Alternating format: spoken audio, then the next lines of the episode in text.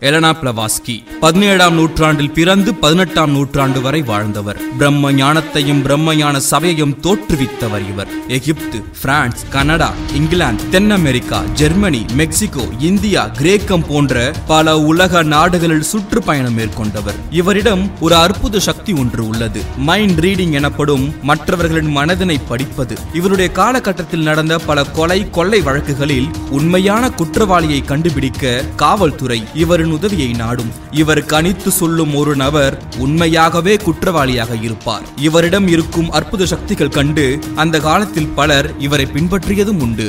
இவருக்கும் குமரி கண்டத்திற்கும் என்ன தொடர்பு என்பதை முழுமையாக தெரிந்து கொள்ள டீப் டாக்ஸ் தமிழ் யூடியூப் சேனலை சப்ஸ்கிரைப் செய்து இந்த வீடியோவை முழுமையாக பாருங்கள்.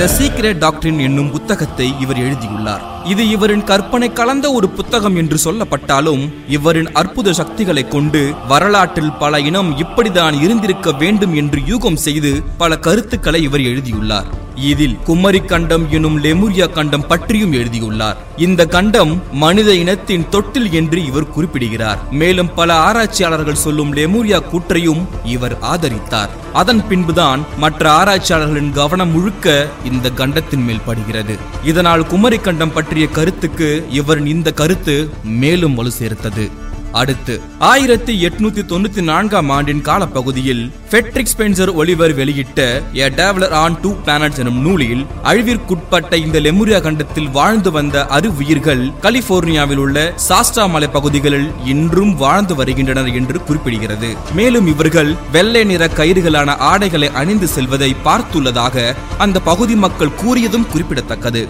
இதை பின்பற்றியே ஆயிரத்தி தொள்ளாயிரத்தி முப்பதாம் ஆண்டுகளில் காய் வான் பலாட் உருவாக்கிய அமைப்பான அயம் அமைப்பும் இவ்வெள்ளை இன மக்களின் பாதைகளினை கடைபிடிப்பவர்கள் என்று கூற்றும் ஒன்று இருக்கிறது. அடுத்து இந்தியாவை பொறுத்த மட்டில் சிந்து சமவெளி நாகரிகம்தான் மிகவும் பழமையானது என்கிறது வரலாறு. ஆனால் அதற்கெல்லாம் முன் தோன்றிய மூத்த நாகரிகம் தமிழனின் நாகரிகம். அதனால்தான் என்னவோ கல் தோன்றா மண் தோன்றா காலத்தே மூத்த தமிழ் என தமிழை அழைக்கிறார்கள். இந்த சிந்துவெளி நாகரிகத்தின் வரலாற்றை கீழடி நாகரிகம் கொன்று புதைத்து விட்டது என்றால் அது மறுக்க முடியாத உண்மை. நான் முன் பதிவிட்ட குமரிக்கண்டம் பாகம் இரண்டு வீடியோவில் நான் சொன்னது போல் புலம்பெயர்ந்து செல்லும் மக்கள் புதிய ஊர்களுக்கு தங்களது பழைய ஊர்களின் பெயர்களை மீண்டும் பயன்படுத்துவார்கள். சிந்துவெளி மக்கள் தமிழர்கள் என்பது உண்மையானால் நம்மில் ஒரு பகுதியினர் புலம்பெயர்ந்து அங்கு சென்றபோது அங்கே தமிழின் ஊர் பெயர்கள் இன்னும் உறைந்திருக்க வேண்டும் இன்றும் வழக்கில் இருந்திருக்க வேண்டும். சங்க இலக்கியங்களில் குறிப்பிட்டுள்ள ஊர் பெயர்களும் வடமேற்கு புலங்களில் தற்போது இருக்கும் ஊர் பெயர்களுக்கும் இருக்கும் தொடர்புகளை நாம் இப்போது தெரிந்து கொள்வோம். பாகிஸ்தானில் உள்ள கொர்க்கை வஞ்சி தொண்டி மத்ரை உரை கூடல்கட் மற்றும் கோலி ஆப்கானிஸ்தானில் உள்ள பூம்புகார் ஆகிய ஊர் பெயர்கள் சங்க இலக்கியங்களில் குறிப்பிடப்பட்டுள்ள தலைநகரங்கள் மற்றும் துறைமுக நகரங்களின் பெயர்களான கொர்க்கை வஞ்சி தொண்டி மதுரை உறையூர் கூடல் கோழி பூம்புகார் ஆகியவற்றை நமக்கு நினைவுபடுத்துகின்றன. தமிழ் ஊர் பெயர்கள் சிந்து ஹரப்பா உள்ளிட்ட வடமேற்கு நிலப்பகுதிகளில் இன்றும் நிலைத்திருப்பதை புறக்கணிக்க முடியாது. கொர்க்கை வஞ்சி தொண்டி போன்ற பெயர்கள் பழந்தமிழர் பண்பாட்டின் முகவரிகள். சங்க இலக்கியங்கள் கொண்டாடி போற்றும் இப்பெயர்கள் வேதங்கள் மற்றும் வடமொழி இலக்கியங்கள் மற்றும் வடமரபுகள் எதிலும் பதிவு செய்யப்படவில்லை. எனவே சிந்துவெளி நாகரிகத்தை பழந்தமிழர் தொன்மங்களோடு தொடர்பு படுத்துவதை தவிர்க்கவே முடியாது.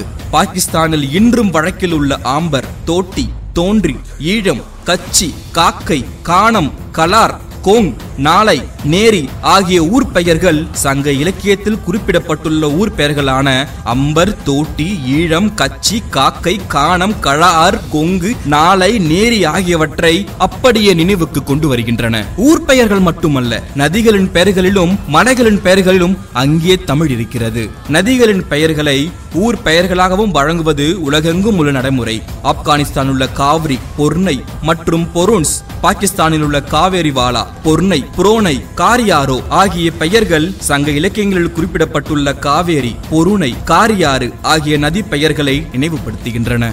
கொர்க்கை என்பது பாகிஸ்தானில் ஊர் பெயராக மட்டுமின்றி ஒரு நதியின் பெயராகவும் விளங்குகிறது. ஃபொரு என்பது பாகிஸ்தானில் பாயும் சட்லேஜ் நதியின் கிளை நதியாகும். வட இந்தியாவில் இமயமலை பகுதியில் உள்ள உத்தராஞ்சல் மாநிலத்தில் கடுவால் மாவட்டத்தில் ஃபக்ருலி என்ற ஊர் பெயர் இருக்கிறது. இதையொட்டியுள்ள ருத்ரபிராகை மாவட்டத்தில் குமரி என்ற ஊர் பெயரும் இருக்கிறது. குமரி கண்ட வரலாற்றின் தொடர்புடைய ஃபக்ருலி ஆற்றின் பெயரையும் குமரிக்கோட்டின் பெயரையும் ஒரு சேர நினைவுறுத்தும் இப்பெயர்கள் அளிக்கும் இந்த வியப்பு வரலாறு சொல்லும் உண்மை மற்றும் நிகழ்கால உண்மை.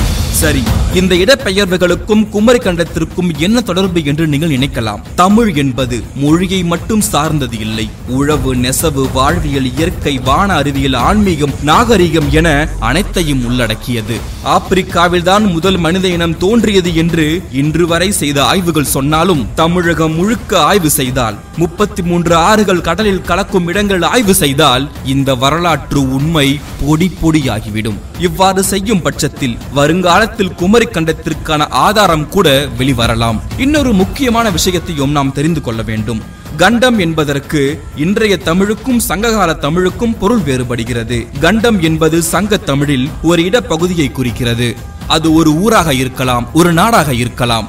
ஆனால் இன்று கண்டம் என்பது ஏழு கண்டங்களாக இருக்கிறது. ஆக குமரி என்கின்ற இடம் இருந்தது உண்மை. ஆனால் அது இன்று இருக்கும் கண்டம் அளவிற்கு ஒரு மிகப்பெரிய நிலப்பரப்பாக இல்லை என்பதே ஆய்வுகள் சொல்லும் உண்மை. லெமுரியா கண்டம் பலரால் கைவிடப்பட்ட ஒரு கூற்று. ஆனால் இதன் வழியாக வந்த குமரி கண்டம் கூற்றை கைவிட முடியாது. குமரி கண்டம் இருந்தது என்று ஆணித்தரமாக சொல்லவும் முடியாது இல்லை என்று முழுமையாக மறுக்கவும் முடியாது. ஏனென்றால் ஆய்வு செய்யாமலே அதை மறுப்பது ஒரு மூடத்தனம்.